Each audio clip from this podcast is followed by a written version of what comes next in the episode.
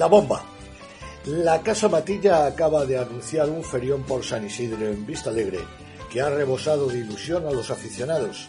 Hombre, aficionados y menos aficionados, pero amantes de la libertad.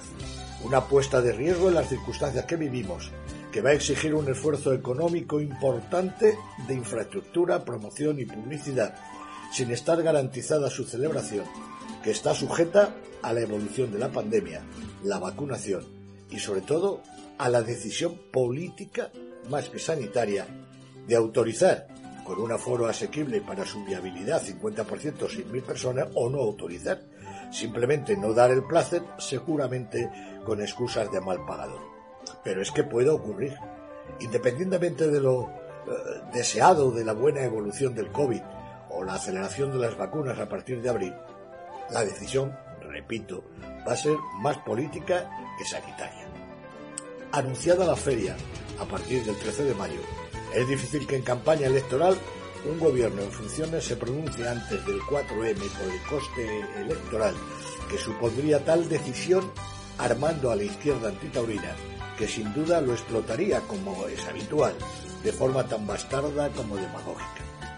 Así, es previsible que no haya pulgar al cielo de la libertad hasta las vísperas del primer talarí en la nueva y modernísima chata, una vez se haya atisbado un nuevo gobierno en la comunidad autónoma madrileña, libre de soflamas mitineras, más o menos sobre el 10 de mayo.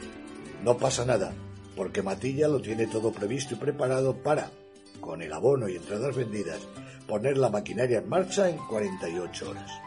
O, o si pasa, si pasa. Y el avisa ni es traidor ni facha, porque el 4M es la hora del ciudadano madrileño, aficionado o no, que anhele la libertad de poder elegir a qué espectáculo acude o se queda en casa, sin recelar de la libertad del otro. Pero sobremanera, aquellos que se consideran, más aún los que se proclaman aficionados. Porque el buen fin de este ferión no se sustancia con cartas de profesionales eh, a la CAM demandando todos a las ventas ni de aficionados tampoco, mientras se sospecha espelen un tufo proletario. Es la hora de la verdad, de la coherencia y la consecuencia y no de las contradicciones y conflictos entre el corazón y la cabeza. Es la hora del pragmatismo si queremos todos en libertad y más si nos sentimos aficionados. No sabemos cuál será el resultado el 4 de mayo por la noche. Lo que sí parece cristalino es que el bueno de Gabilondo, si quiere gobernar, va a depender de Iglesias y de la candidata de Rejón. Y estos al menos no engañan, ni en su aversión a la tauromaquia, ni utilizarla como ariete para coger por los huevos a quienes dependa de ellos para rehenes y hacerlos prisioneros. Y en este supuesto, la feria de San Isidro en Vista Alegre fue una bonita ilusión mientras duró hasta el 4 de mayo, al tiempo, porque el virus independientemente de su evolución, será la demagógica coartada del crimen perfecto. Que cada uno vote en libertad, faltaría más. Pero, señores, oído cocina. Con la verdad en puntas.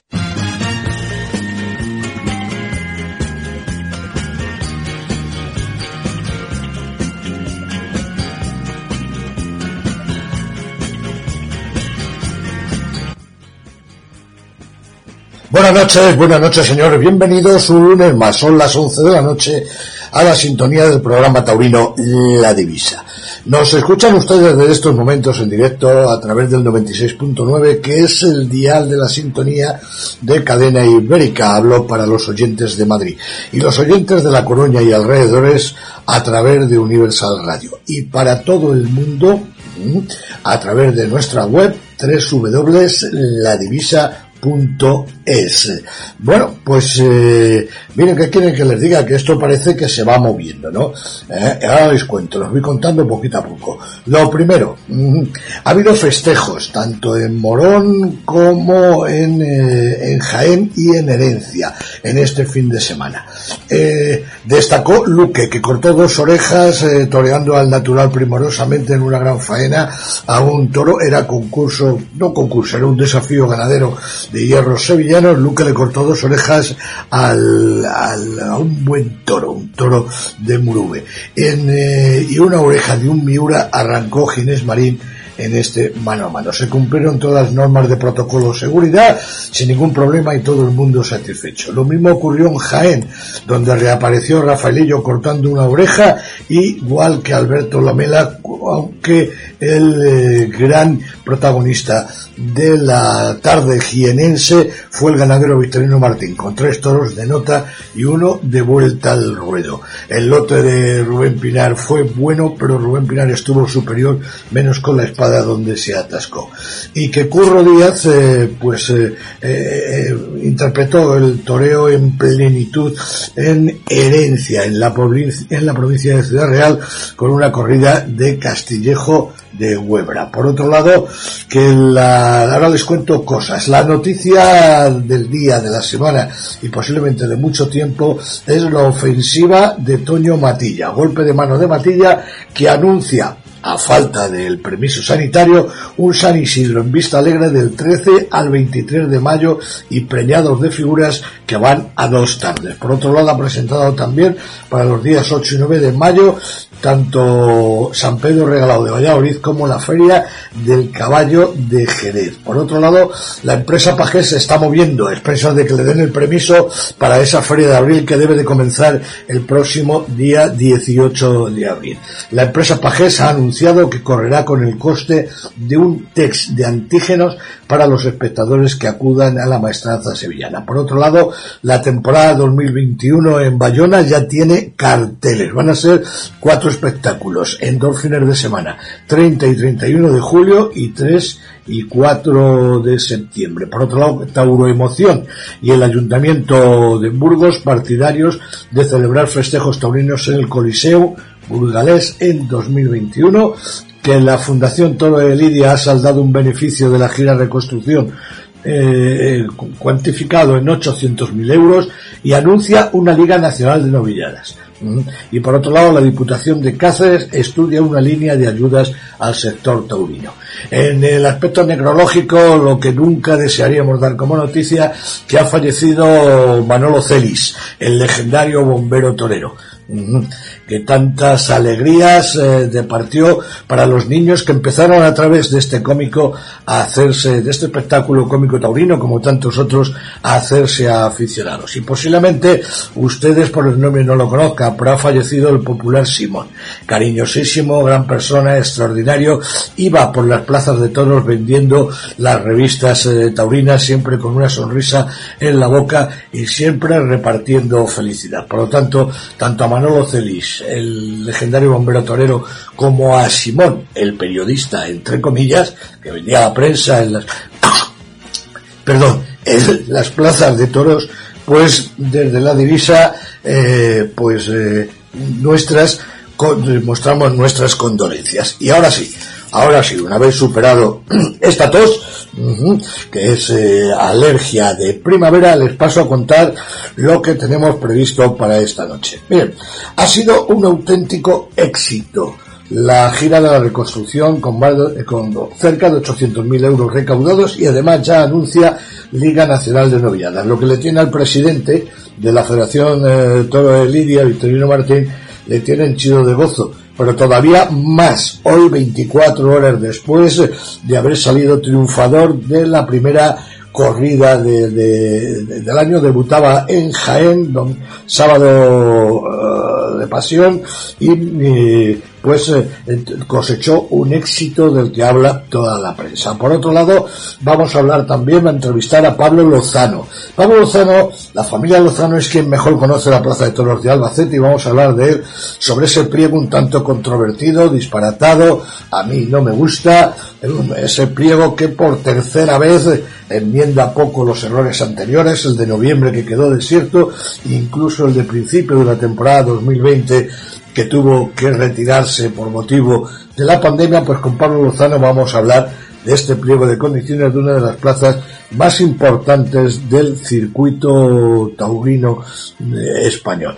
Y mm, estamos en época de pandemia. Los empresarios se están moviendo y tienen que presentar protocolos a las diferentes instituciones para que les concedan un aforo asequible para, bueno, pues por lo menos para salvar los muebles. Ya se sabe que no es negocio, pero por lo menos salvar los muebles de todos y que todos salgamos pues eh, satisfechos. Que vuelvan los toros a las plazas y no con cuentagotas. El, la Asociación de Cirugía Taurina, a través de su presidente y otros doctores, como el doctor Crespo y el doctor Mateo, su presidente, que es el doctor González Masegosa, cirujano jefe de la Plaza de Toros de Albacete, han, eh, bueno, pues han eh, producido, han hecho un protocolo que para diferentes actuaciones, diferentes plazas, etcétera, pero con unas bases comunes para intentar seducir desde el punto de vista sanitario a las instituciones para que permitan esos aforos y eh, bueno y que se puedan dar toros en condiciones eh, precarias pero con, con, las mínimas garantías de, que aquello pues eh, eh, pueda pueda resultar. Con el doctor Masegosa hablamos también esta noche y hoy volvemos a reeditar la serie de entrevistas en primera persona que desde Quito, Ecuador, Radio Quito, hace Gonzalo Ruiz a figuras del toreo. Figuras de época en primera persona, que es como hemos denominado la serie. Llegamos al capítulo 10, en este caso, con otro rejoneador, Anteriormente ya habló con Pablo Hermoso Mendoza, ahora es una generación anterior. Joe Moura, padre, se asoma a los micrófonos de Radio Quito y por lo tanto los micrófonos de la divisa. Tendremos eh, el testimonio, en este caso, del periodista, maestro de periodistas, Carlos Herrera, el flamenco de cierre, Farina y las campanas de Linares, y hoy en la página del Minuto de Barcelona, Manuel Salmerón, eh, pues hace la semblanza de otro torero catalán, en este caso de Ángel Lería. Bueno, pues eh, con todo esto que les he contado y más cosas que se vayan produciendo según se va desarrollando el programa, comenzamos un lunes más aquí en La Divisa, que saben que todos los oyentes del mundo lo pueden escuchar desde estos momentos en www.ladivisa.es. Bien en su integridad en este formato de tercio único, bien los podcasts de cada entrevista que ya están colgados en la página www.ladivisa.es, bien se lo pueden descargar y escucharlo total o parcialmente cuando quieran en lo que llamamos la divisa a la carta. Por nuestra parte, no va más, sino comenzar con lo que siempre les digo, con todo esto que les he expuesto, con los protagonistas que hoy tenemos, con las entrevistas que les he anunciado, con estos personajes de actualidad, ¿ustedes, señores, creen que hay quien de más? No, ¿verdad? Pues siempre les digo lo mismo todos los lunes, sí hay quien de más, sí. Nosotros, aquí, en la divisa. Comenzamos. Nos está esperando ya Victorino Martín para hablar de ese saldo positivísimo que ha arrojado la Fundación Toro de Lidia. Nos va a hablar de la Liga Nacional de Novilladas y sobre todo de su éxito de ayer en la Plaza de Toros de Jaén, inaugurando temporada y debutando en dicho coso. Luego más tarde, repito, vendrá Pablo Lozano, el doctor Masegosa y Gonzalo Ruiz desde Ecuador con el maestro Joe Mura. Vamos poquito a poco. Ahora, Victorino Martín. Aquí, en la divisa.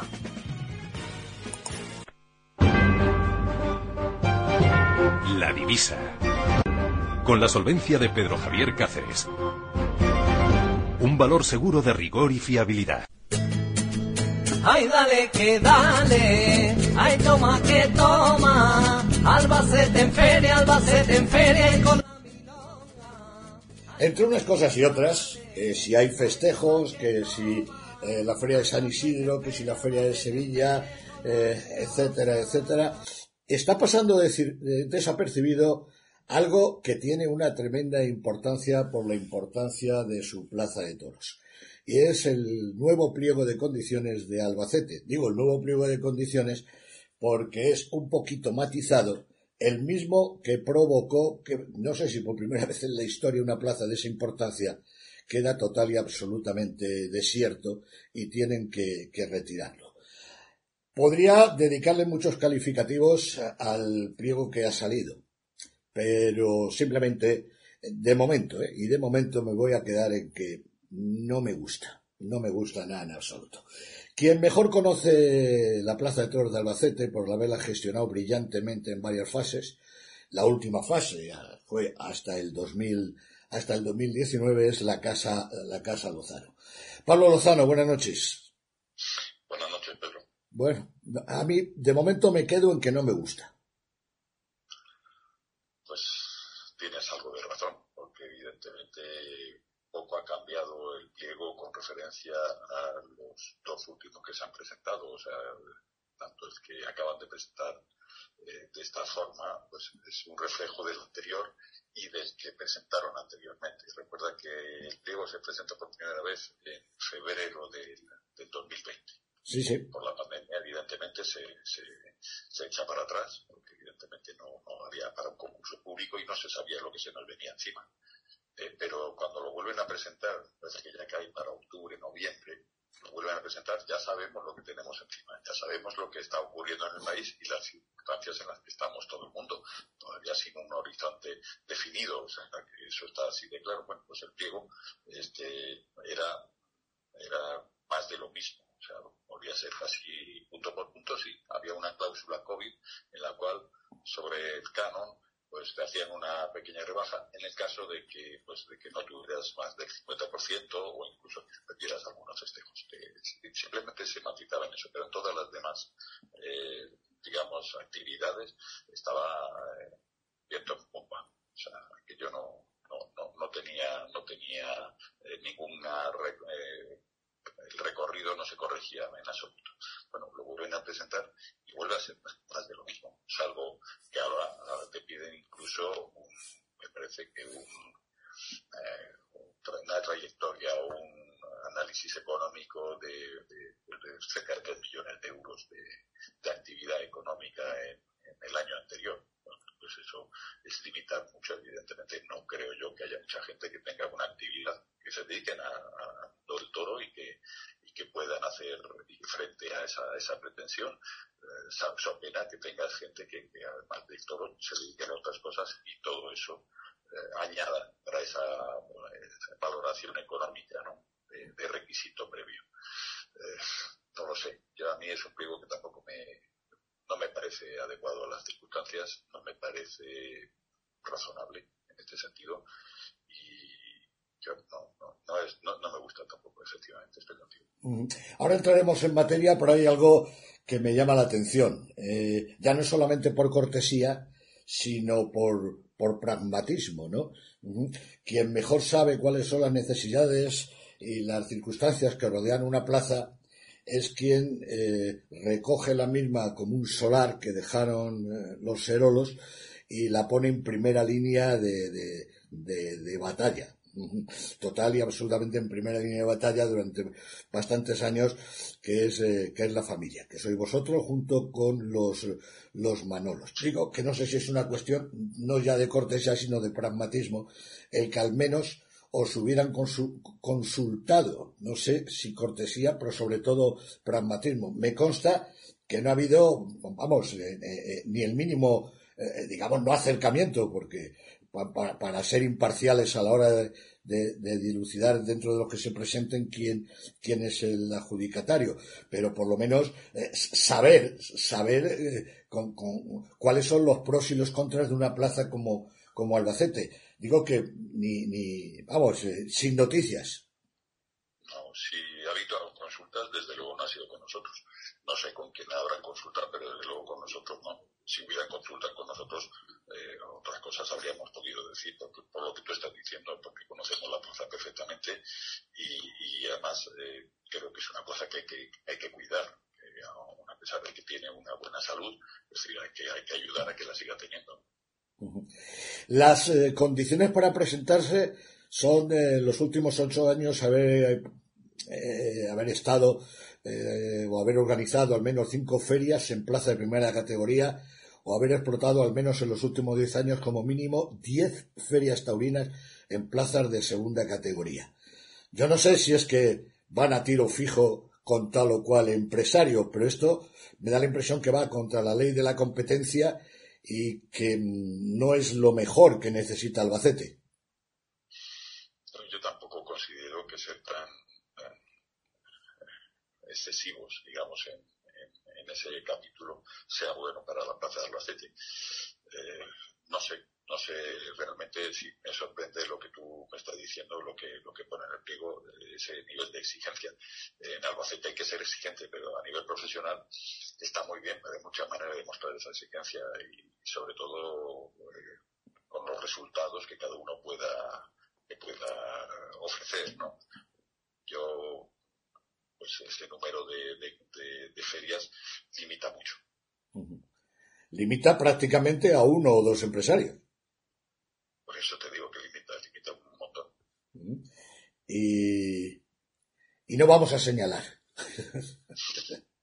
Porque además, eh, hombre, la rumorología y radiopatio habla de conversaciones que se han mantenido sotoboche, eh, eh, bueno, pues con, entre gente de, bueno, pues afín a, los que han redactado el pliego y demás, con un gran, con un gran empresario. Gran me refiero por las plazas que gestiona.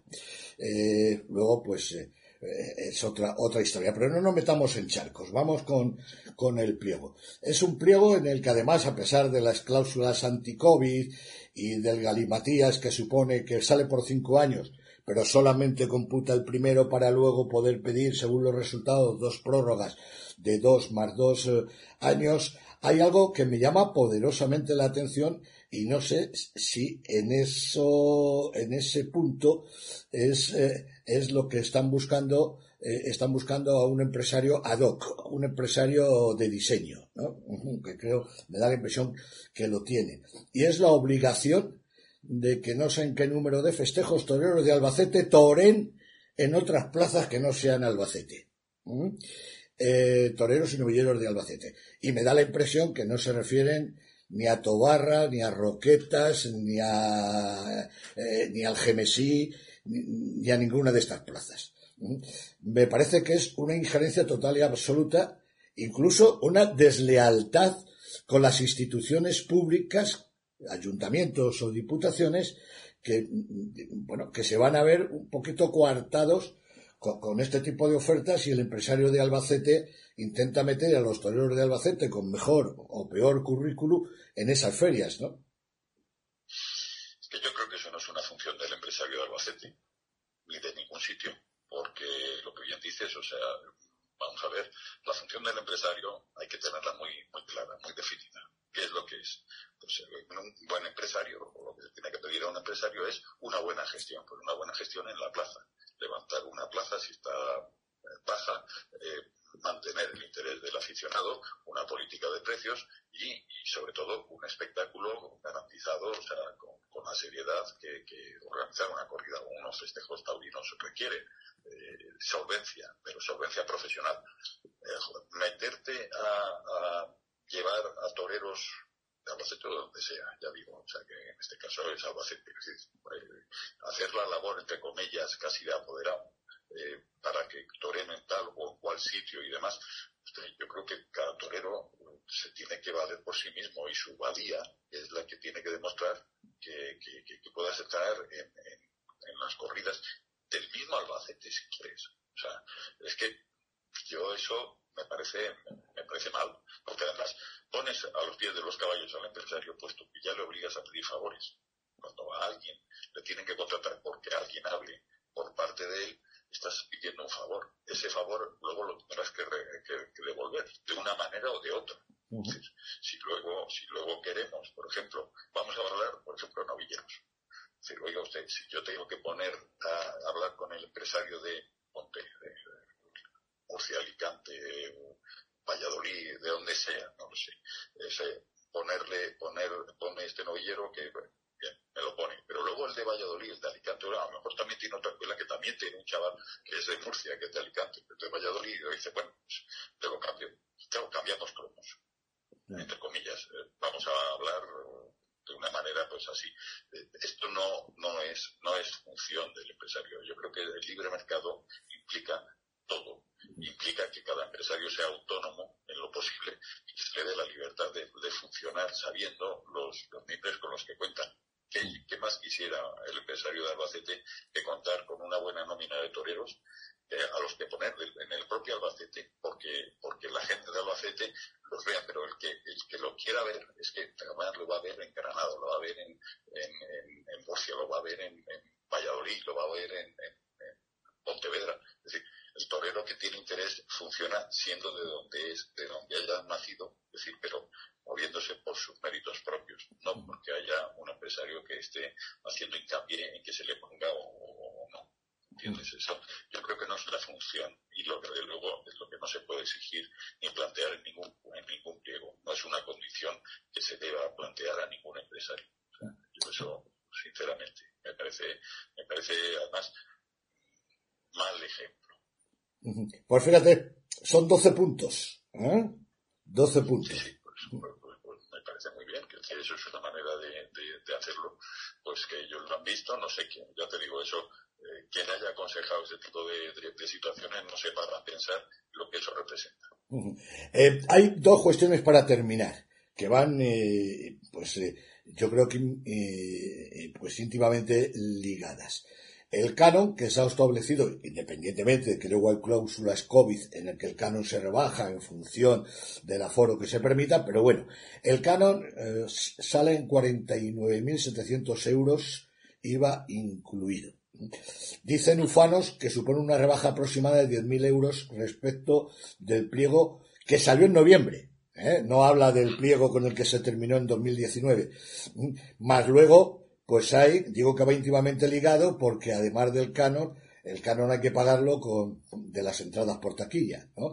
Y aquí hay una serie de ofertas de 12 puntos y demás, etcétera, etcétera, para quien todavía baje más los precios, que creo que en el 2019, que es el baremo que rige, ya habíais hecho un esfuerzo, un esfuerzo tremendo. Vosotros conocéis los números de Albacete. Eh, ¿Con estas condiciones salen los números?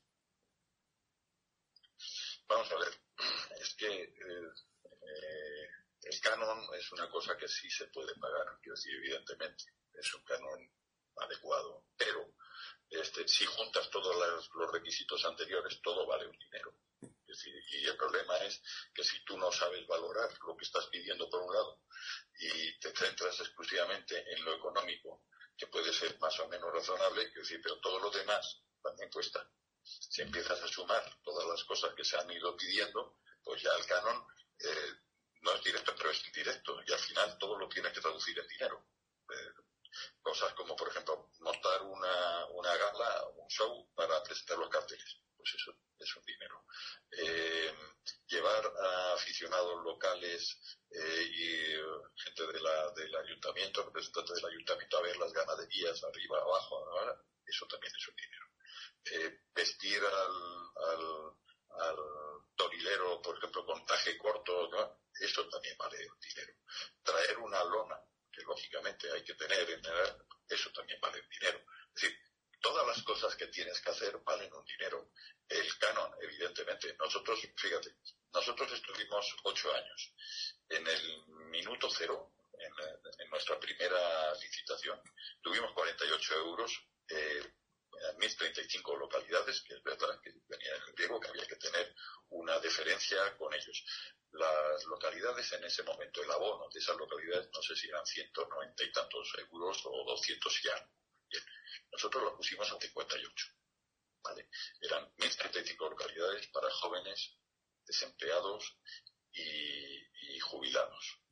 Bueno, pues lo bajamos a 50 a 48 euros, perdón, a 48 euros. 48 euros supone que de los 10 festejos en cada festejo te estás gastando por esa forma, 4,80 euros. Estás viendo unas corridas presentadas como se presentan en, Albacete, eh, con los carteles que se presentan en, Albacete y con la, con la, garantía de, y seriedad con la que se tiene que ir a Albacete, por 4,80 euros. Nosotros, en los ocho años, esa franja de, no la variamos ni un céntimo, no subimos ni el IPC. De tal manera que es que eh, vio el primer año esos festejos por 48 euros y los terminó viendo el último año por 48 euros. Esos 48 euros valían menos que 48 euros. O sea, eran mucho más económicos. No subimos ese dinero. Sí, bueno, pues eso fue una oferta que libremente nosotros decidimos mantener y, seguir. Como por ejemplo nosotros también decidimos plantear una taquilla en el centro de la ciudad. ¿Eso es qué suponía?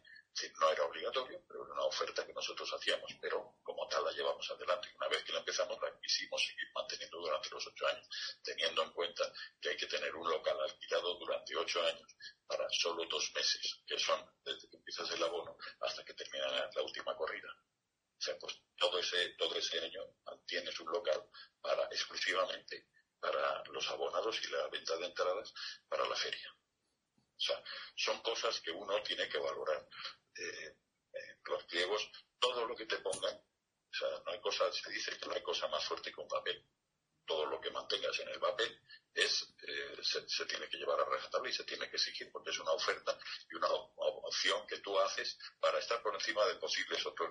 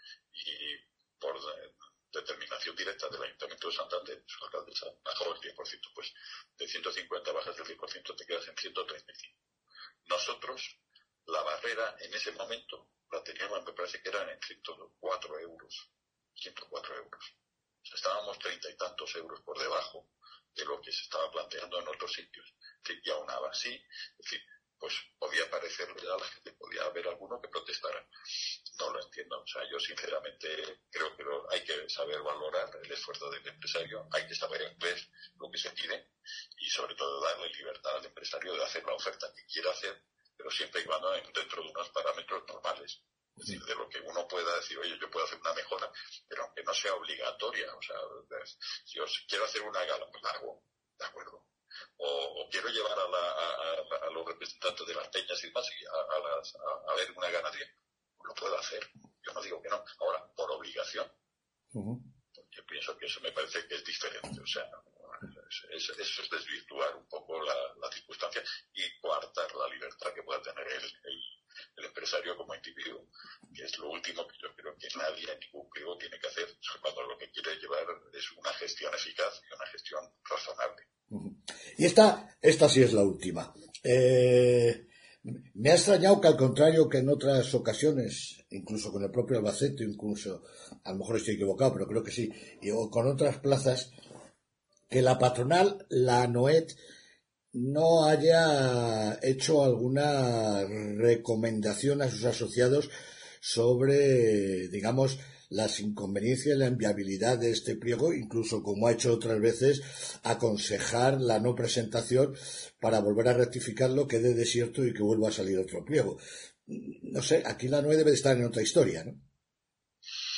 Pues la verdad es que no lo sé, no, no sé, no me ha llegado ninguna notificación Supongo que a lo mejor rezará, que ya que lo hicieron la anterior vez, decir, pues, pues, y el griego es poco más o menos que el mismo, pues a lo mejor vaya los tiros por ahí. Pero ya te digo, a mí no me ha llegado ninguna notificación y lo que sí en Anuel también se da es hoy la libertad del individuo. O sea, se puede recomendar eh, que se haga una cosa por, norma general para que todos veamos cómo están las cosas, sí, pero la obligación de, de, hacerlo pues ya va en la, digamos, el grado de compromiso que cada uno tenga con, con, la, figura de, como empresario, ¿no? O sea, valorar realmente si eso es eh, posible o no es posible. El que ya te digo, a mí me parece un corta y pega de, anteriores y, en su momento ya se dijo que, esto es inviable. Muy bien, Pablo Lozano, pues esperaremos acontecimientos y posiblemente, si hay licitantes y, cuando sepamos eh, quién es el nuevo gestor, si no queda desierto de la Plaza de Toros de Albacete, a lo mejor podemos respondernos a muchas de las preguntas que, que nos hemos hecho esta noche. Eh, te agradezco mucho tu presencia, precisamente por el conocimiento exhaustivo que la familia tenéis de Albacete, que la habéis llevado en varias, en varias épocas, en varias etapas, y además con total y absoluta y absoluta brillantez. Ahí queda Albacete, ahí la habéis dejado. Esperemos que no volvamos a las andadas como cuando eh, con los serolos y haya otra vez que, eh, que acudir al, al rescate. Te agradezco mucho tu presencia esta noche en los micrófonos de la divisa, Pablo. Muchas gracias. Y te digo, si hay alguno que se vaya a presentar, que tenga suerte y desde luego que mantenga el nivel que se tiene que tener en esa plaza, que es realmente una plaza extraordinaria, con una afición fabulosa y, donde en un momento dado eh, es muy muy importante que, siga que siga teniendo esa afición pues con el buen trato que, hay que hay que darle como, como empresa ¿no? en fin, espero que, haya suerte buenas noches Buenas noches, Pedro. Un toro bravo en el campo, mira qué miedo. Un toro bravo en el campo,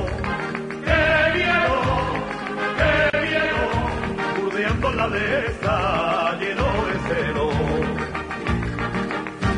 Burdeando la dehesa, qué miedo, qué miedo. Se salta la alambrada, no hay burladero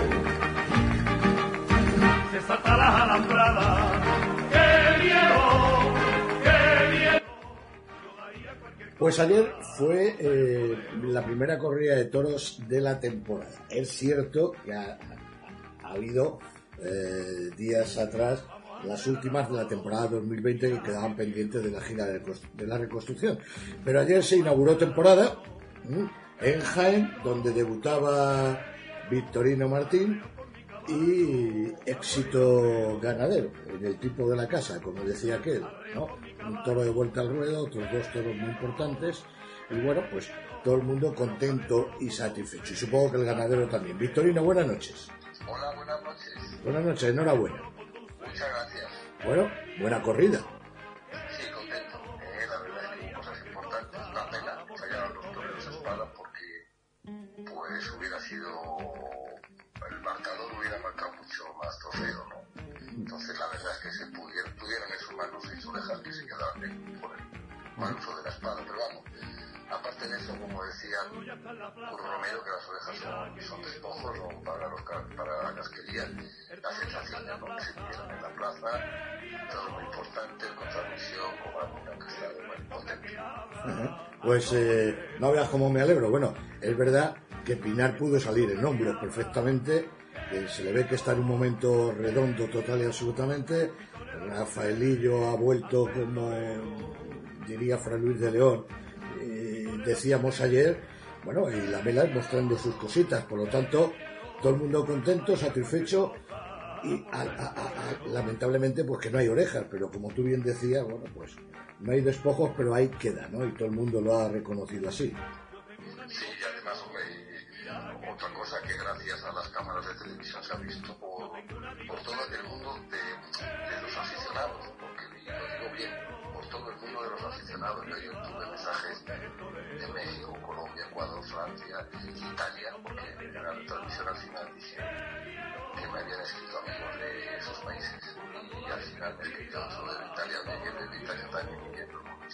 de, si es verdad que era por las, las cámaras de Movistar Plus, que al fin y al cabo es codificado y es, es una televisión de pago, no es en abierto, pero que tiene acceso a ello mucha más gente, pero no es menos cierto que se pudo ver en todo el planeta taurino.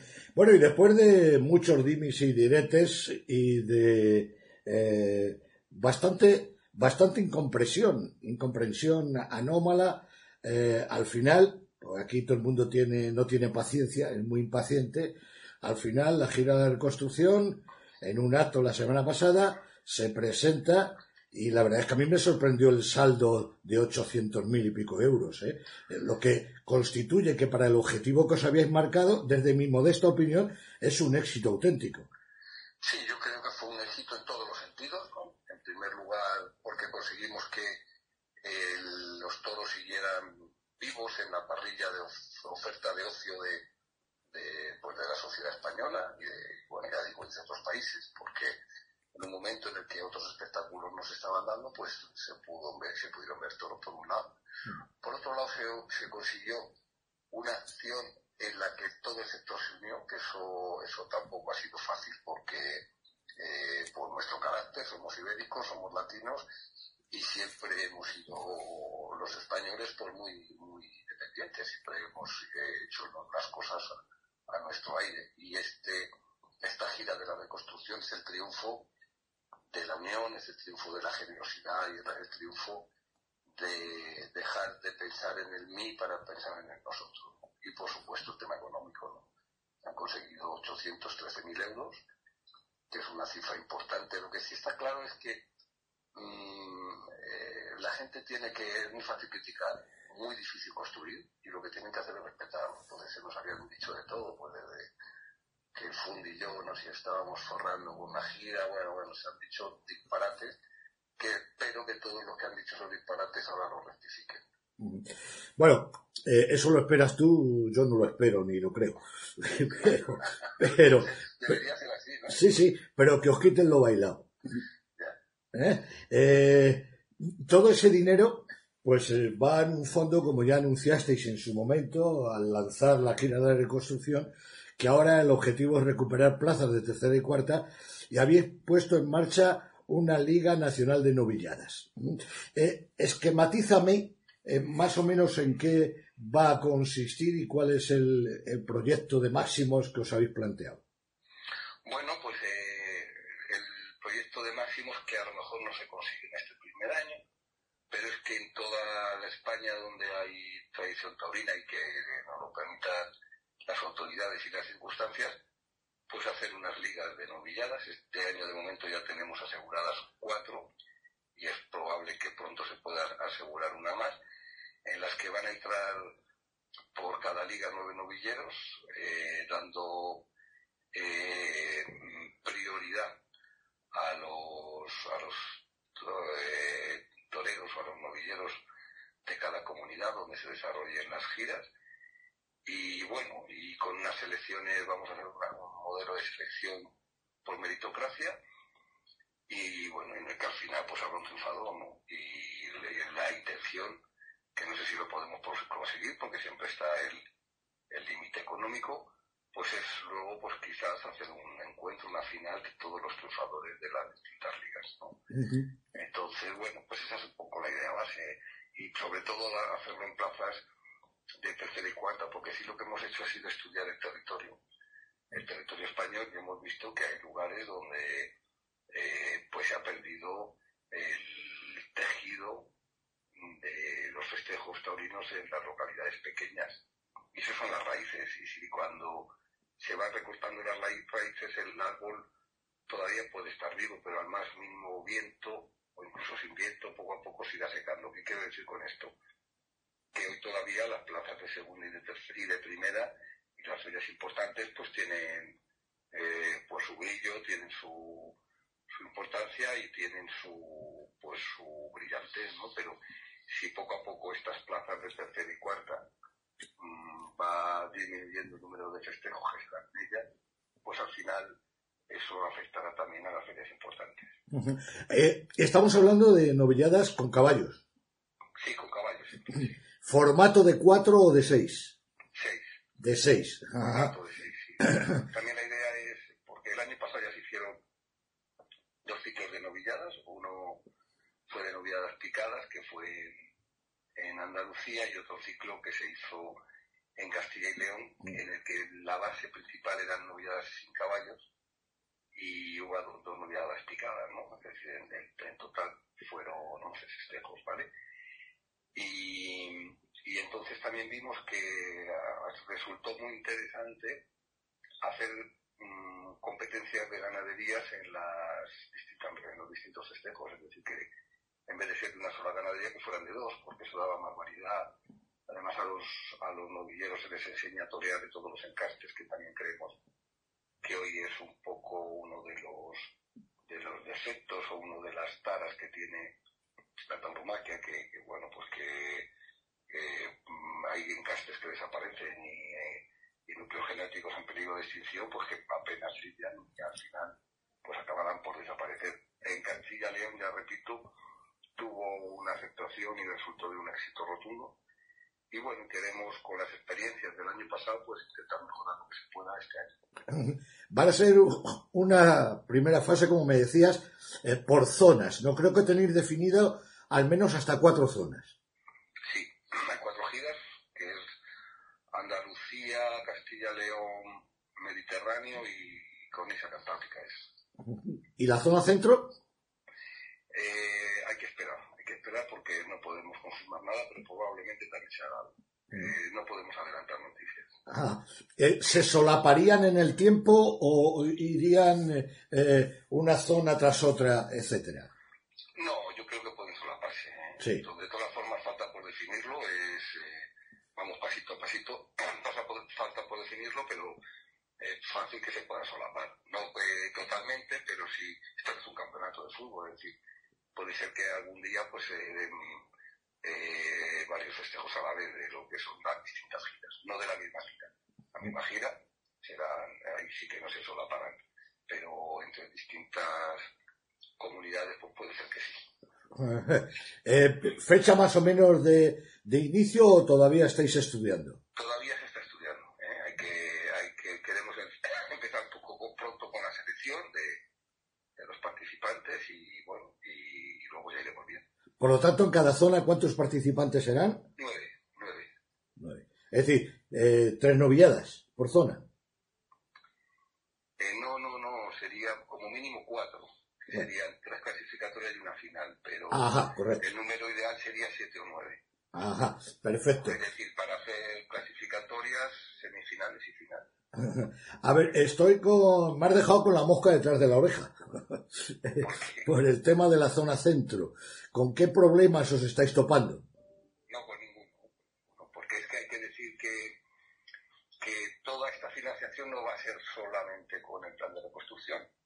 El plan de reconstrucción lo que va a hacer va a ser eh, también eh, eh, terminar, rematar o como tú quieras, de, también de las ayudas que están dando las distintas administraciones. Por ejemplo, en Andalucía, pues ya tenemos eh, aprobada y concedida pues un, un, apoyo por parte de la Junta de, de 173.000 euros para el año pasado dio 150.000 euros y cuatro novilladas, perdón, cuatro sí, y entonces, bueno, pues sería un poco para complementarlo. Castilla-León también va, va a participar eh, la, la, Junta de Castilla y León con aportes económicos.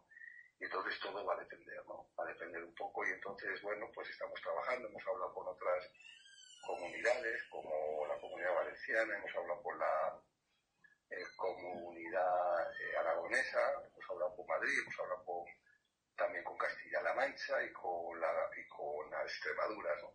Y entonces lo que es, todo lo que es la parte, como tú muy bien has dicho, la parte central, pues también, pues bueno, pues probablemente podamos confirmar a lo mejor algún, alguna gira más en el futuro, no tardando mucho en los próximos días. Uh -huh. eh, y, con esto termino, es la inquietud por verlo ya florecer. Ya me has dicho que estáis estudiando, pero aproximadamente, ¿qué puede ser? ¿A partir de junio? Sí, yo creo que incluso antes, a lo mejor en mayo ya se pueden empezar a hacer cosas, pero ya te digo que lo que sí que queremos hacer es empezar pronto con los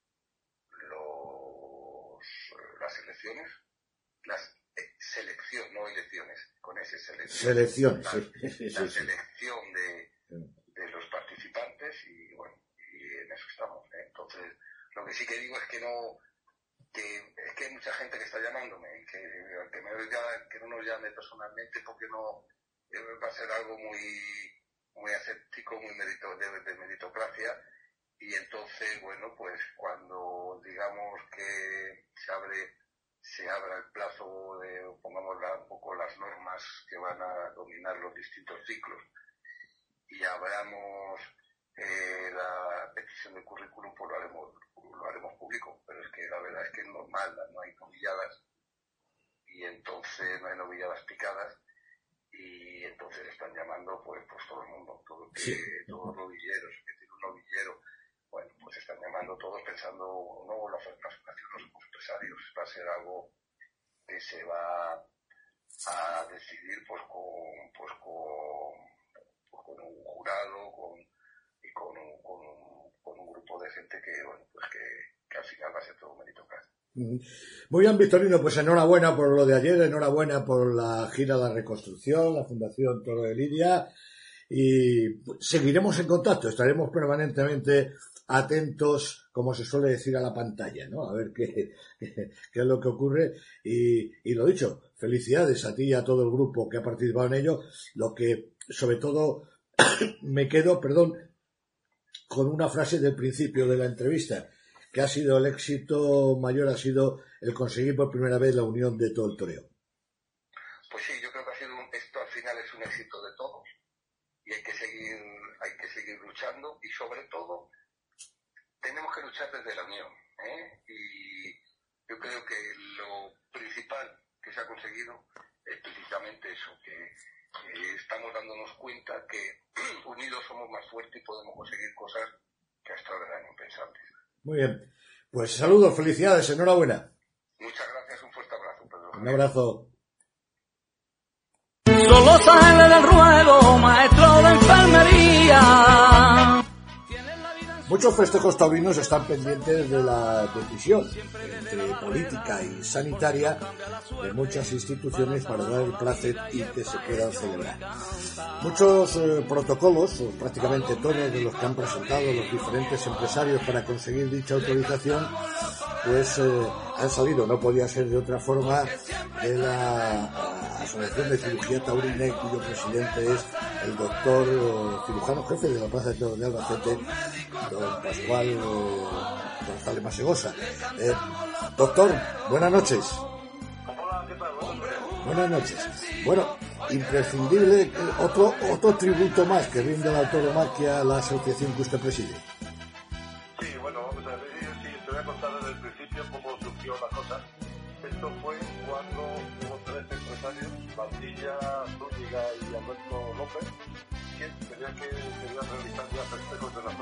De ser que, bueno, pues, tenían que tener una reunión con la Consejería de Sanidad y con la Junta y entonces nos, nos pidieron apoyo para ver si podíamos hacer alguna nota, algún informe y se pudiera permitir celebrar estos festejos taurinos con un 50% de capacidad.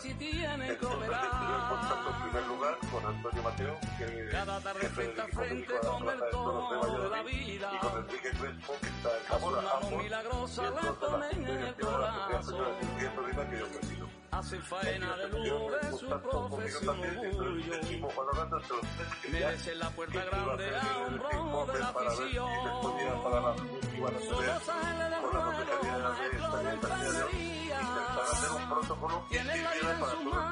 intentar hacer un protocolo que sirviera para todo el, para todo el territorio nacional. Y en eso nos pusimos, cada uno hicimos, nosotros hicimos un protocolo y luego de los, del protocolo ya lo pusimos en uno que es el que ha salido a la es lo que nosotros queremos estimular para el mayor número de festejos posibles y con la mayor garantía por todo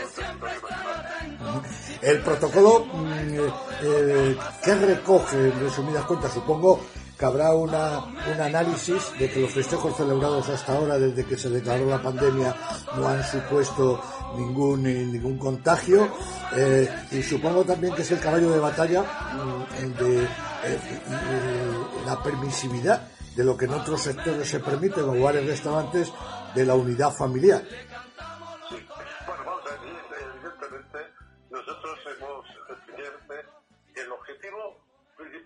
Como te he dicho antes, mayor número de festejos taurinos y con un mínimo de capacidad del 50% si es posible, según cómo vaya, cómo vaya evolucionando la pandemia, que nosotros pensamos que este verano pues ya debe estar mucho mejor cuando resulta que hay mucha gente vacunada, hay inmunidad de grupo de gente que pasado que tiene anticuerpos y luego aparte se ha mejorado mucho en el tratamiento del COVID respecto al mismo tiempo del año anterior.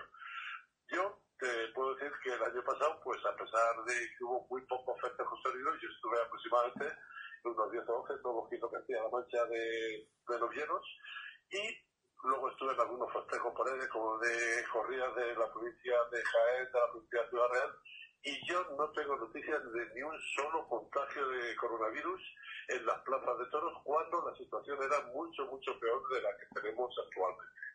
Ese es el principal objetivo. Y entonces que tener en cuenta, pues se dividido en tres partes, por una parte el público, por una parte el público, por otra parte el personal de plaza y por otra parte pues las, las condiciones y dotación de la enfermería que también es muy importante. Entonces, en base a eso, pues tratar de que haya los menos, las menos contagios posibles, poder detectar bien con temperaturas a la entrada a las plazas cualquier anomalía que pueda ser sospechosa rápidamente eliminarla. Incluso hablamos de la posibilidad de que en estos espectadores que serían pocos, que serían pocos que, que tener a lo mejor una temperatura un, poco alta, pues entonces, pues hasta la posibilidad de poder, si se puede hacer un test de antígenos rápido en el interior de la plaza, para que una persona que ya ha pagado su entrada, pues no se vea en la, no se vea con que se tenga que coger y retirar sus domicilios sin pasar, sin poder pasar a la plaza. Sí, ese es el, el primero de los puntos. Eh, luego imagino distancia de seguridad y, y demás. por supuesto, todo ese protocolo, yo, si de todas formas, yo si quieres, para que veas el protocolo yo te lo puedo, te lo puedo enviar. Ah, pues perfecto, encantado. Sí, sí, además estamos ya, a, mí ha habido ya empresarios que me lo han pedido porque lo quieren presentar en aquellos sitios donde quieren realizar la oferta motorina, diciendo que bueno, que ellos van a a procurar que en todas las condiciones que hemos puesto nosotros se puedan llevar a cabo sin ningún problema. Y yo te lo puedo poner bastante completo, tiene ese tipo de y está todo, todo, está todo perfectamente organizado y bueno, como tiene que estar, pero incluso a nosotros, pues te voy a decir, la cantidad de fluidos alcohólicos, evitar que pase la alimentación, evitar que evitar que se ponga que sea unas mascarillas que sean de la verdad útiles, porque hay muchas mascarillas que no sirven para nada. Las mascarillas que aconsejamos nosotros son las quirúrgicas y las de dos. Y el que quiera de una plaza de toros, que vaya con esas mascarillas, que no se la tenga que bajar la mascarilla en ningún momento, en ningún momento del espectáculo taurino.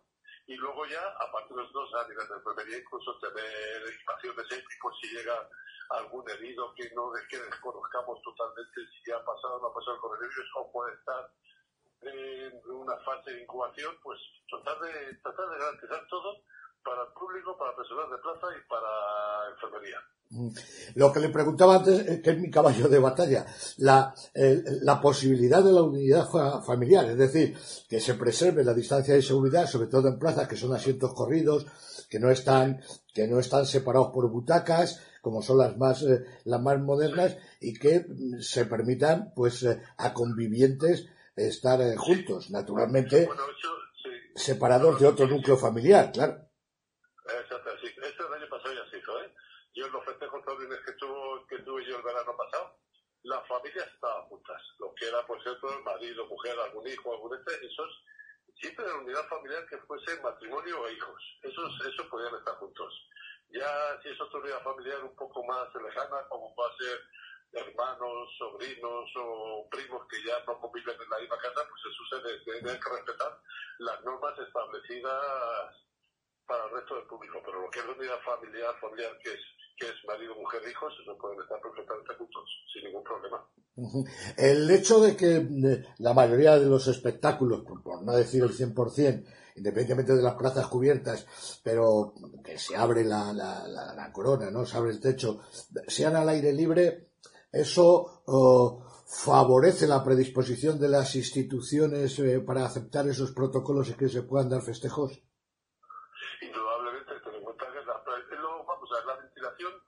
La buena, unas buenas mascarillas, una buena ventilación y una distancia de seguridad son las bases para que evitar que pueda existir algún contagio. Todas las plazas de toros están todas abiertas, incluso las cubiertas tienen sistema de ventilación que es apertura parcial, que entonces en estas plazas abiertas pues se les puede exigir que no esté totalmente tapada la que tenga, que tenga una ventilación adecuada para las personas que, que vayan a festejo. Yo creo que eso es lo fundamental para que se pueda dar todo perfectamente. Las eh, aglomeraciones en vomitorios en algunas plazas que suelen ser estrechos para acceder a las localidades e incluso en las, eh, en las puertas de entrada, supongo que será un placer el recibir el protocolo y leerlo, pero le pregunto si eso también está, está estimado, ¿no? De que haya una regulación de entrada y salida. Efectivamente, eso lo tenemos también contemplado. Eso está contemplado evitar que haya aglomeración ni a la entrada ni a la salida. Que se vayan entrando por las diferentes puertas, incluso, pues bueno, que vayan entrando poco a poco con un, sistema de seguridad y una, y una distancia para que vayan entrando la gente y luego a la salida, que es lo más peligroso, para la entrada se puede organizar perfectamente. Si tú te pones un te pones una especie de pasillo con una separación de dos metros, lo que pasar es que a lo mejor pues resulta que tienes que ir a la plaza un poco antes, para que no dé lugar a que empiece el, el, festejo y haya gente todavía que no haya podido entrar a la plaza. Más peligroso para mí es a la salida porque controlar la salida es mucho más difícil. Sobre todo si hay un torero que ha triunfado tremendamente, que aunque no salga hombro porque ahora no puede ser, pero si se van a la puerta de salida a tratar de verlo y estar ahí pendiente de yo eso lo veo un puntín más complicado, bueno, eso ya forma parte del sistema de seguridad de cada empresa y de cada plaza de toros. Mm. Y termino, la última. ¿Cómo se explica, que supongo que es curarse en salud, ¿no? Pero ¿cómo se explica que, eh, que muchas instituciones eh, dicen o autorizan un porcentaje, un 50, un 40%, que significa X espectadores. Y luego en la letra pequeña dicen no superando los 500 o los 800, que a veces todo eh, va al 10 o al 15% en realidad. Bueno, eso es una cosa totalmente absolutamente absurda. Eso, vamos a ver si tú tienes un 50% de plazas, si la plaza tiene 2.000 son 1.000, y si la plaza tiene 10.000 son 5.000. Eso está claro, vamos, es que eso es así. Pero es que tenemos que tener en cuenta que toda esta gente que está haciendo las leyes así no van con las leyes que están haciendo. Porque a ver, eso es una incapacidad, una ineptitud total y eso pues realmente dificulta mucho que se podamos hacer nosotros todas las cosas como Dios manda. ¿Sabes? Tenemos que aguantar alguna serie alguna serie de cosas que son totalmente y absolutamente ineficaces y que no sirven para nada y que ponen en entredicho como tiene que ser todo esto. Yo creo que eso hay que hacer, dejar claro. 5.000 son 2.500 y, y 2.000 son 1.000 y nada más.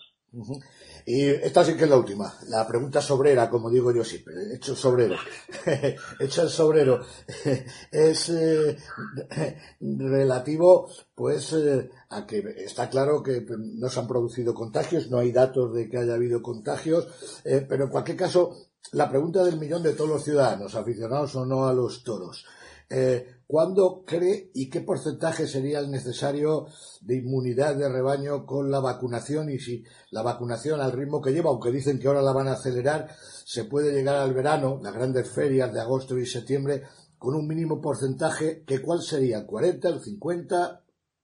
Yo, vamos, yo pienso que ahora mismo el 50, el 50% yo creo que, que se puede garantizar ahora mismo perfectamente, salvo salvo que haya un rebrote tremendo, que esperemos si Dios quiera que no sea así. Yo todavía estoy un poco preocupado, yo esperaría para definir todo esto que pasara por lo menos 15 días después de la Semana Santa. Se han tomado medidas para que no salga la gente y todo, y yo creo que sí que se puede hacer con un 50 y muchísimo más, ¿sabes? Yo creo que no hay ningún problema.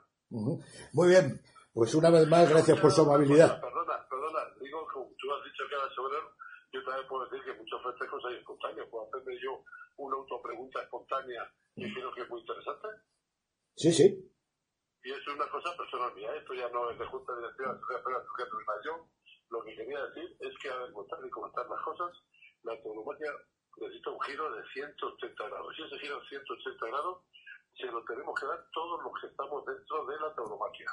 Olvidarnos de que haya animalistas, olvidarnos de que haya gente políticos que están en contra de la fiesta de los toros. Nosotros tenemos que dar un giro, tenemos que modernizarlo y yo creo que esta base que hemos estado ahora mismo, tanto los empresarios con la Sociedad Española de Cirugía Torina y a petición de ellos, pues debe ser el comienzo de una actuación de todos los estamentos gente de la tauromaquia y darle una reforma total y absoluta para que no tengamos que acordarnos de la gente que está por fuera y que podamos potenciar la tauromaquia. Yo creo que para mí eso sería muy importante.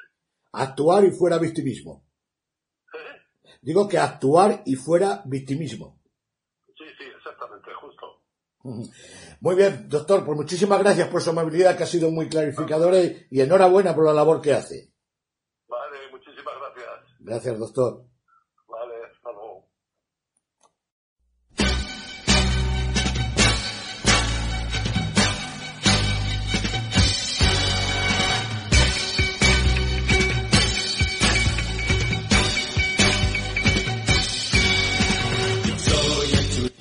Y en esta edición de hoy lunes, día 29, recuperamos esas maravillosas entrevistas, figuras de época en primera persona, donde prácticamente eh, cuentan su vida grandes figuras de época del toreo a Gonzalo Ruiz, a Radio Quito, Ecuador, junto con Carmencita eh, Morales. Y eh, bueno, pues después del éxito obtenido en eh, semanas anteriores y, tras un par de ellas de descanso, hoy volvemos a la carga porque ha cuajado una entrevista realmente sensacional en la que confiesa Gonzalo Ruiz eh, a un grandioso rejoneador una figura de época como es el caso de Joe, Joe Moura.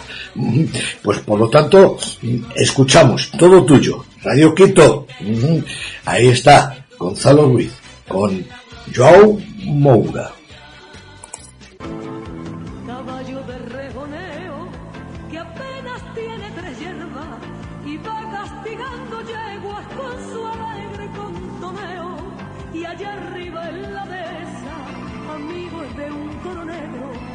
Uno de los grandes maestros de la historia del rejoneo es Joao Moura. Este caballista nació en Portalegre el 24 de marzo de 1960 Joao siguió con la afición al caballo, muy importante en Portugal, y los pasos de su padre.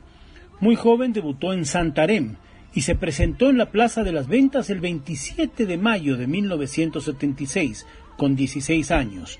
Torerías habló con el maestro universal de este arte, que nos da cuenta de sus inicios y sus conceptos que hoy inspiran a los grandes del rejoneo de este tiempo. Buenas noches a toda la afición ecuatoriana. Pues mis principios empezaron que mi padre era aficionado al rejoneo y yo empecé a torear y empecé a torear muy joven, a los nueve años, y después me presenté en España a los trece y después toreé en Madrid a los dieciséis cuando corté una oreja y salí en ese año por la Puerta Grande de Madrid. Y la verdad que fue,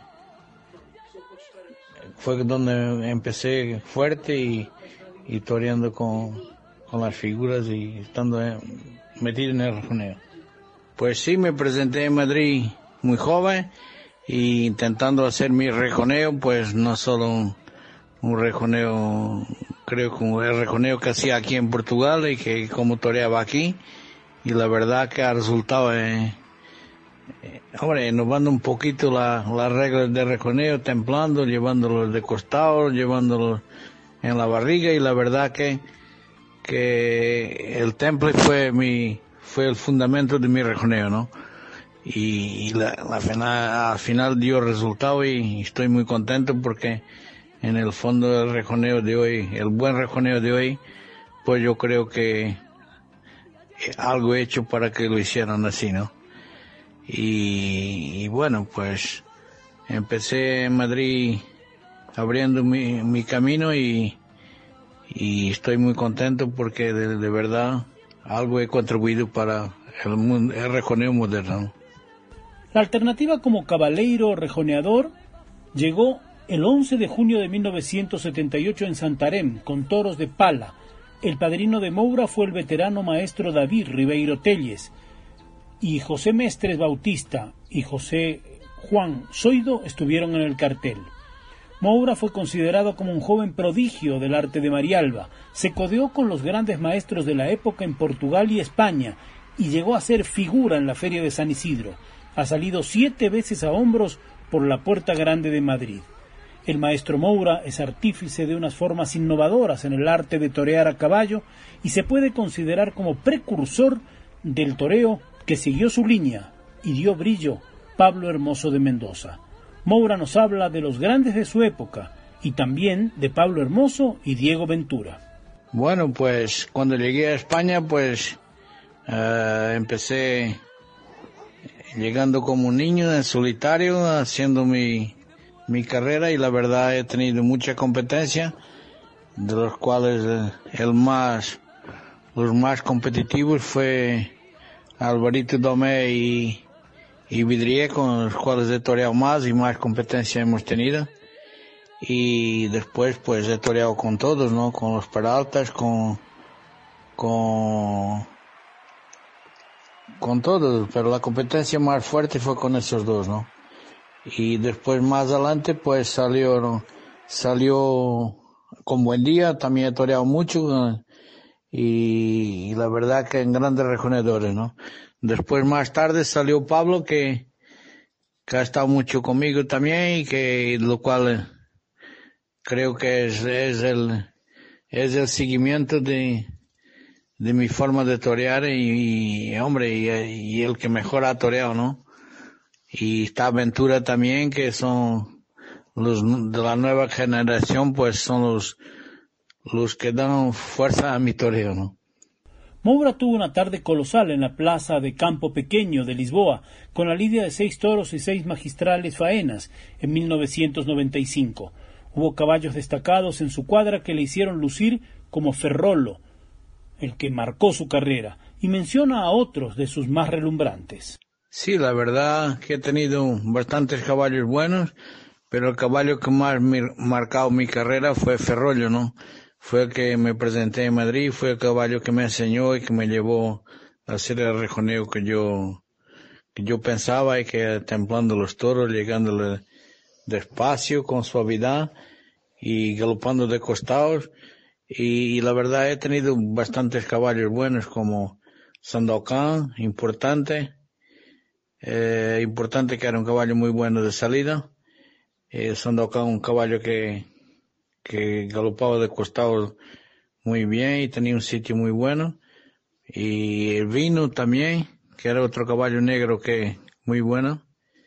Y hombre, y durante mi carrera pues he tenido muchos, ¿no? La verdad son muchos y, y, me han ayudado a triunfar y, a hacer el reconeo moderno que, que yo creo que, que han contribuido mucho para eso. Dos de sus hijos son rejoneadores, Joao y Miguel. Joao toreó en la feria de Quito. El maestro Joao Moura nos habla de su actitud y de los rejoneadores de Portugal, así como de sus hijos. El maestro también fue padrino de la alternativa del rejoneador ecuatoriano Álvaro Mejía en Riobamba, de quien se expresa con afecto y generosidad todo lo que habla de su consideración y su calidad de gran figura y buena persona. Bueno, pues yo siempre mi actitud en el rejoneo fue buscar competición, ¿no? No huir la competición, alguno que salía pues intentaba traerlo para competirnos y que tornara que los carteles si fueran más atractivos. Eh, siempre, siempre he sido apologista que, que tiene que hacer carteles buenos y con competición para que el público vaya a la plaza, ¿no? y la verdad que compañeros, he tenido muchos, muchos rivales aquí en Portugal, pues como Mestre Batista, he, tenido la suerte de torear con él, eh, con, con Zoyo, con Nuncio también he toreado al principio, pero eso no fue rival, fue de, lo que yo aprendí, ¿no? Y, y la verdad que los hermanos Telles, que también fueron Antonio y, Juan Telles, y la verdad, y Ruiz Salvador, por ejemplo, que también gran competidor, y, después hay la nueva generación, que es donde están mis hijos, que está Juan y Miguel, Juan en un nivel altísimo, y yo creo que hoy en día aquí en Portugal será de los más fuertes de momento. Miguel está, está creciendo como reconedor y va bien también. Y la verdad que está Juan Telle, está el Pala, y hay, hay, gran, hay un, grupo de rejonadores nuevos con gran calidad, ¿no? Yo soy rejonador y sé lo que, lo que se pasa como, como en la plaza y como padre y, y con los hijos pues se sufre más, ¿no? La verdad que está siempre queriendo que triunfen y obligándolos a que apriete más y se pasa un poco mal, pero bueno, yo creo que es mi ilusión es que mis hijos sean triunfen y sean figuras de rejoneo. Para mí, es, en este momento es mi mayor meta. Y, la verdad, pues, lo vivo como si fuera toreando, ¿no? Eh, y quería decirles también, eh, he toreado hace unos tres o cuatro años ahí en Río Bamba. Estoy muy agradecido a toda la afición ecuatoriana y agradecer a la familia Mejías que te da la alternativa al Alvarito y, se han portado muy bien conmigo. Quiero darle un abrazo y, un saludo. La divisa. Con la solvencia de Pedro Javier Cáceres. Un valor seguro de rigor y fiabilidad.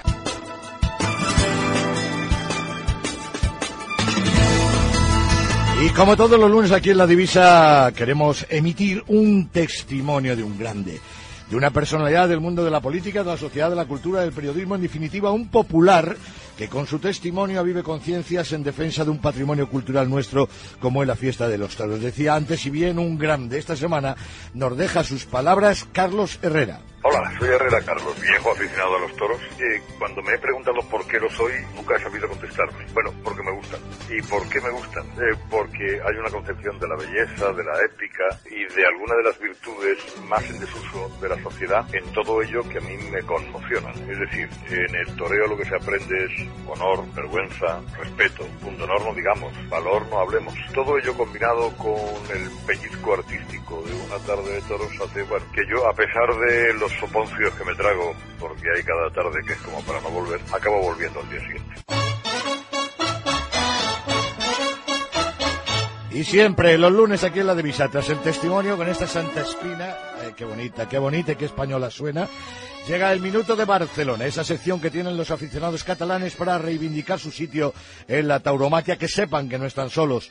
Todos ellos tienen su espacio aquí en la Divisa, en la voz de Manuel Salmerón. Saludos, Manuel, buenas noches. Buenas noches. Esta semana, como estamos haciendo últimamente, a falta de noticias taurinas en nuestra comunidad, seguimos recordando a toreros nacidos o con gran arraigo en Cataluña. Si la semana pasada fue Manolo Martín, esta semana queremos recordar a su hermano Ángel Daría, nacido en Esplugas de Llobregat el 2 de febrero de 1968, cuando se anunciaban eh, aunque se anuncian con diferente apellido. Ángel, de menor edad que Manolo Martín, pronto empezó a ver, a ver y notar el ambiente taurino en su casa por su hermano Torero y su padre, Manuel Martín, el carbonero, como cariñosamente se le conocía, empresario modesto de plazas portátiles por la zona de los pueblos del Bajo Llobregat.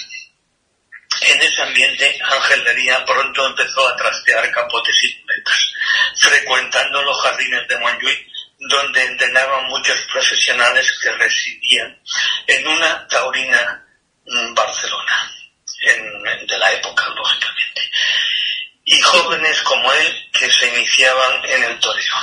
Entre sus mejores compañeros y amigos estaban los que después llegaron también a matadores de toros, César Pérez y Manolo Porce, y los reconocidos banderilleros como fueron Pepín Monje y Juan España.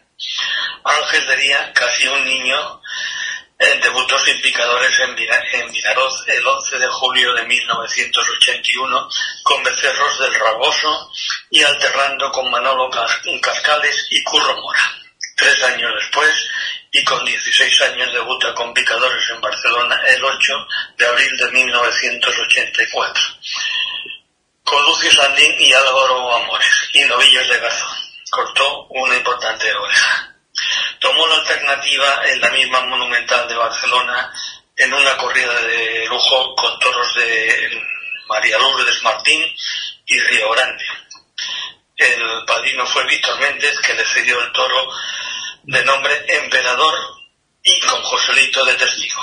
Su carrera como torero fue difícil y como persona inteligente, cinco años después tomó la decisión de dejarlo.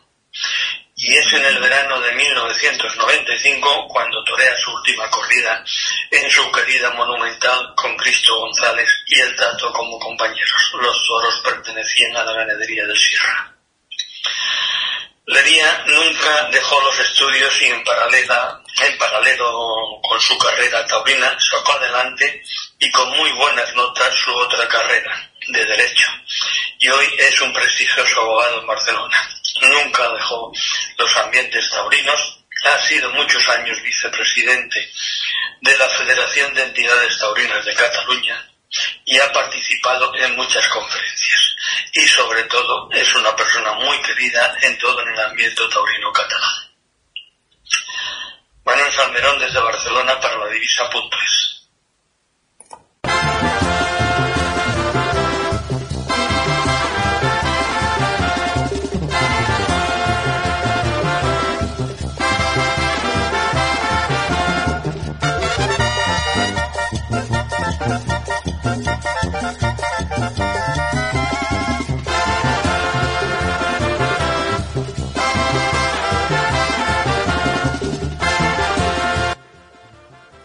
Bueno, señores, pues por hoy nada más. Es hora de echar el cierre, de bajar la persiana y despedirnos en lo que es este programa radiofónico online y que escuchan también los oyentes de Madrid en el receptor a través del 96.9, que es la sintonía de cadena ibérica y los de La Coruña y alrededores a través de Universal Radio. Bueno, esto hasta el próximo lunes. Lo que ocurre es que a partir de esta noche ya tienen colgado todos los podcasts y permanentemente, permanentemente todos los días les recomiendo entre en nuestra central informativa www.ladivisa.es porque así estarán al tanto de la actualidad día a día de forma de forma permanente. Nos vamos como es habitual con el flamenco con el flamenco de cierre. Un flamenco de cierre en este caso de que es, es una mezcla de flamenco copla de uno de los intérpretes más excelsos que ha dado el folclore español como es Rafael Farina y el homenaje a un toreraza, un figurón del toreo de época, Manuel Rodríguez Manolete.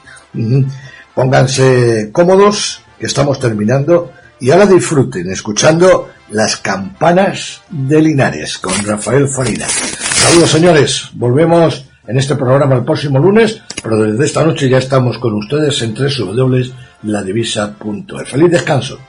Buenas noches. Manolete muere en la Plaza de Toros de Linares. Corría agosto de 1947.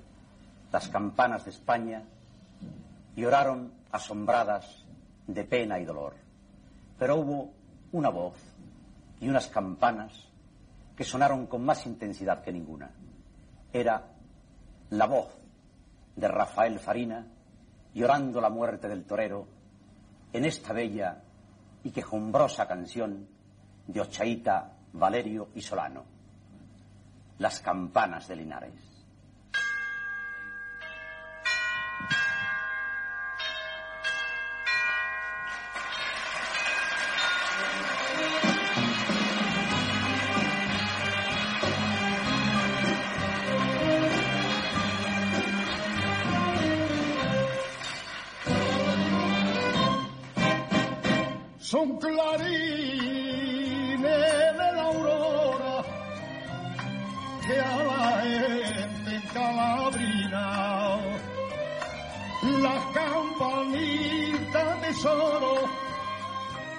Esta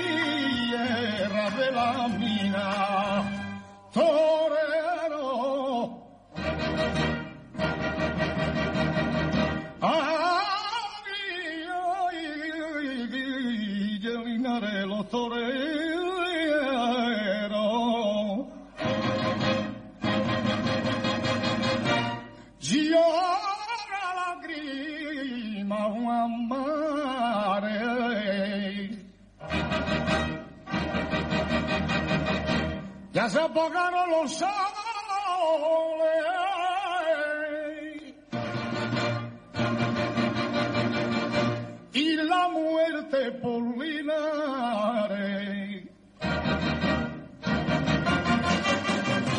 Va encendiendo su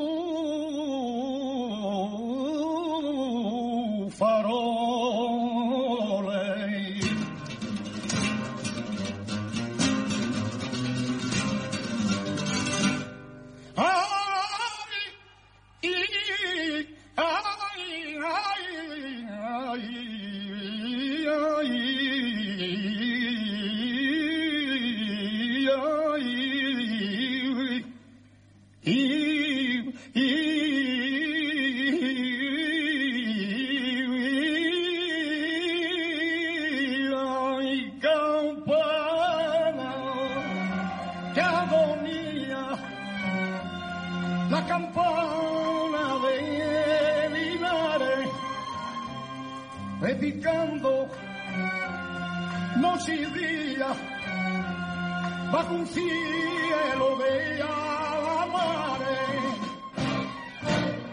Hay torito nervioso que está junto a mí, invita que quiere probar su valor mirando al tendido sin miedo de ti. La plaza le ciega con su resplandor. Él quiere en la arena sembrar un jardín que da su faena a faena divisa de olor.